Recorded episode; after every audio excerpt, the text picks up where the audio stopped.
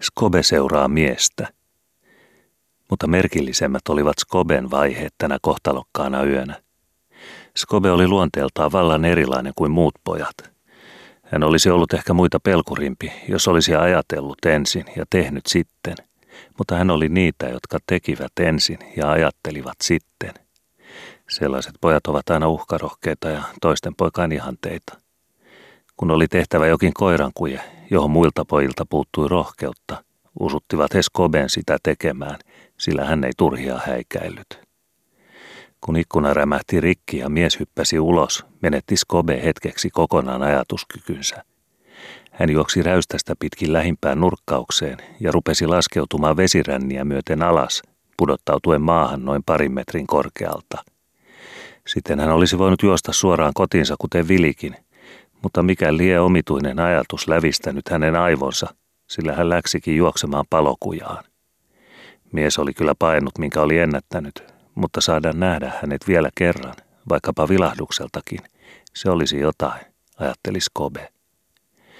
Palokujassa täytyy liikkua varovasti ja katsoa tarkkaan, mihinkä astui, sillä se oli täynnä lasisiruja, tyhjiä säilykepurkkeja, laudanpätkiä, joista ruostuneet naulat pistivät esiin ja kaiken moista terävää rojua. Savu tuprusi vasten silmiä ja tulipatsas kohosi ikkunasta, kun Skobe juoksi sen ohi peremmälle kujaan. Hän ei kiireissään ehtinyt katsoa maahan ja tunsi astuvansa koko voimallaan johonkin kauhean terävään. Melkein kiljaisten hän nosti jalkansa, terävän esineen seuratessa mukana. Se oli katkenneen pullon pohja, jonka päälle Skobe oli astunut niin pahasti kuin suinkin saattoi ajatella. Vanhat rikkinäiset kenkärisat eivät jalkaa paljoakaan suojanneet. Sitä alkoi pakottaa ja polttaa, ja Skobe aikoi jo kääntyä takaisin puutarhaan – mutta tuli oli kiihtynyt kiihtymistään, eikä hän enää uskaltanut juosta ikkunan ohi. Hänen täytyi paeta kapeaa, noin puolen metrin levyistä käytävää pitkin suuren kivitalon pihalle. Kivirakennuksen takapiha oli synkän pimeä, mutta pihaa rajoittavan puutalon yli näkyi jo musta savu äsken syttyneestä tulipalosta, ja silloin tällöin leimahtelivat liekkien latvatkin korkealla ilmassa. Skobe pysähtyi hetkeksi haistelemaan savuisia vaatteitaan, mutta samassa hän kuuli, mitenkä ovi avattiin jossakin hänen läheisyydessään, ja peläten, että joku hänet näkisi, alkoi hän juosta, mikä jalat kestivät porttikäyttävää kohden, päästäkseen ulos kadulle. Mies, jota Skobe oli seurannut, ei ollut yhtä nopea liikkeissään. Hän seisoi porttikäytävässä panne jotain povitaskuunsa, juuri kun Skobe kovaa vauhtia oli syöksyä suoraan hänen syliinsä. Kaatamalla itsensä sai Skobe vauhtinsa pysäytetyksi viime hetkessä. Hän satutti reitensä pahasti, mutta mies ei ollut huomannut häntä, ja nyt oli rakennuksen kulma heidän välillään. Hetken Skobe makasi liikkumattomana paikallaan, mutta kun hän kuuli miehen kävelevän ulos kadulle, nousi hän pystyyn, kurkisti porttikäytävään, juoksi portille, putkahti kadulle ja oli yhtä ketterä kuin ennenkin. Palokuntalaisten rattaat kolisivat kivikadulla, poliisit riensivät juoksujalkaa ja kaduille alkoi ilmaantua ihmisiä kuin sieniä sateen jälkeen. Skoben ruumis oli kuin sähköllä ladattu, mutta hän ei kääntynyt ihmisvirran mukaan, vaan pysyi uskollisesti palokujassa näkemänsä miehen perässä, jota tulipalo ei näyttänyt vähintäkään huvittavan. Skobe oli usein ennenkin Vilin kanssa yhdessä seurannut salaa ihmisiä kadulla – Heistä tuntui kummalliselta ajatella, että vaikka katu oli täynnä ihmisiä, niin jokaisella oli jokin päämäärä, jota kohti hän kulki. Ja heitä huvitti edeltäpäin arvailla, missä päin tämä loppupiste suunnilleen oli, ja sitten he seurasivat henkilöä. Mutta mitä sellainen vakoileminen oli tähän verrattuna?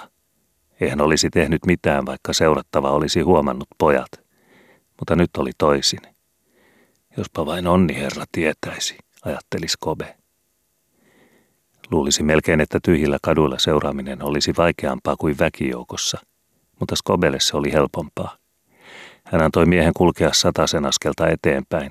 Sitten hän juoksi hirveätä vauhtia varpaillaan aivan lähelle, piiloutuen milloin metrin korkuisten kiviportaiden, milloin puotikyltin taa, jopa hätätilassa kapea vesiränninkin taakse. Hän pysyi piilossaan, kunnes mies oli ehtinyt kyllin pitkälle ja juoksi taas sopivalla hetkellä lähemmäksi.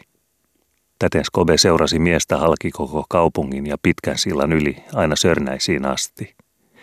Monasti hän oli menettää miehen näkyvistään ja monasti hän oli ilmaista itsensä, mutta milloin onni, milloin miehen tyhmyys tai hänen oma vikkelyytensä auttoi häntä.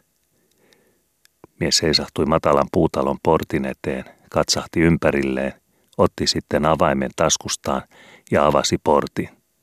Hän ei välittänyt sulkea sitä perästään, ja Skobe käytti tilaisuutta ja pujahti hänkin pihalle, ehtien juuri parhaiksi näkemään miehen avaavan ovensa ja menevän sisään. Skobe merkitsi pihan visusti muistiinsa. Oikealla oli iso vesitynnyri rännin alla ja vasemmalla kaksi puoliympyrän muotoista kellariluukkua. Pihan kuva jäi elävästi hänen mieleensä. Kadulle päästyään Skobe alkoi tuntea sietämätöntä kipua jalassaan. Vasta nyt sitä oikein pakotti. Hän istahti matalan puutalon seinän reunustaa vasten ja riisui kenkänsä jalasta tarkastaakseen haavaa.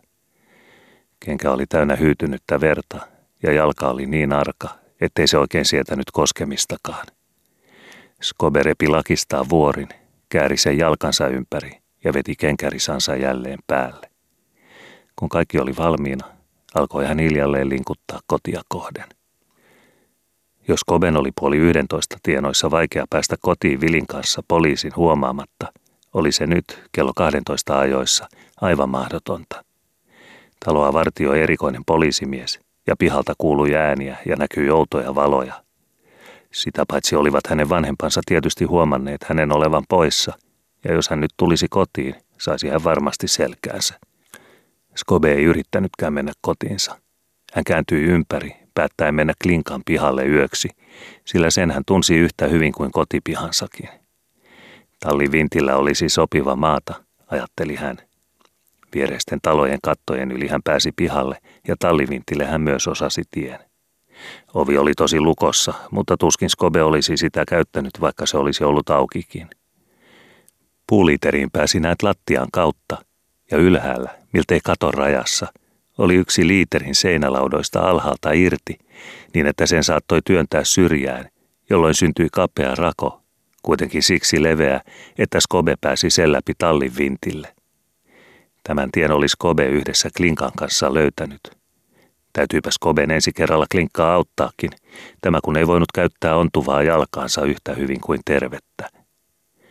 Väsyneenä Skobe nyt heittäytyi heinien joukkoon ja muutamien minuuttien kuluttua hän oli sikeässä unessa.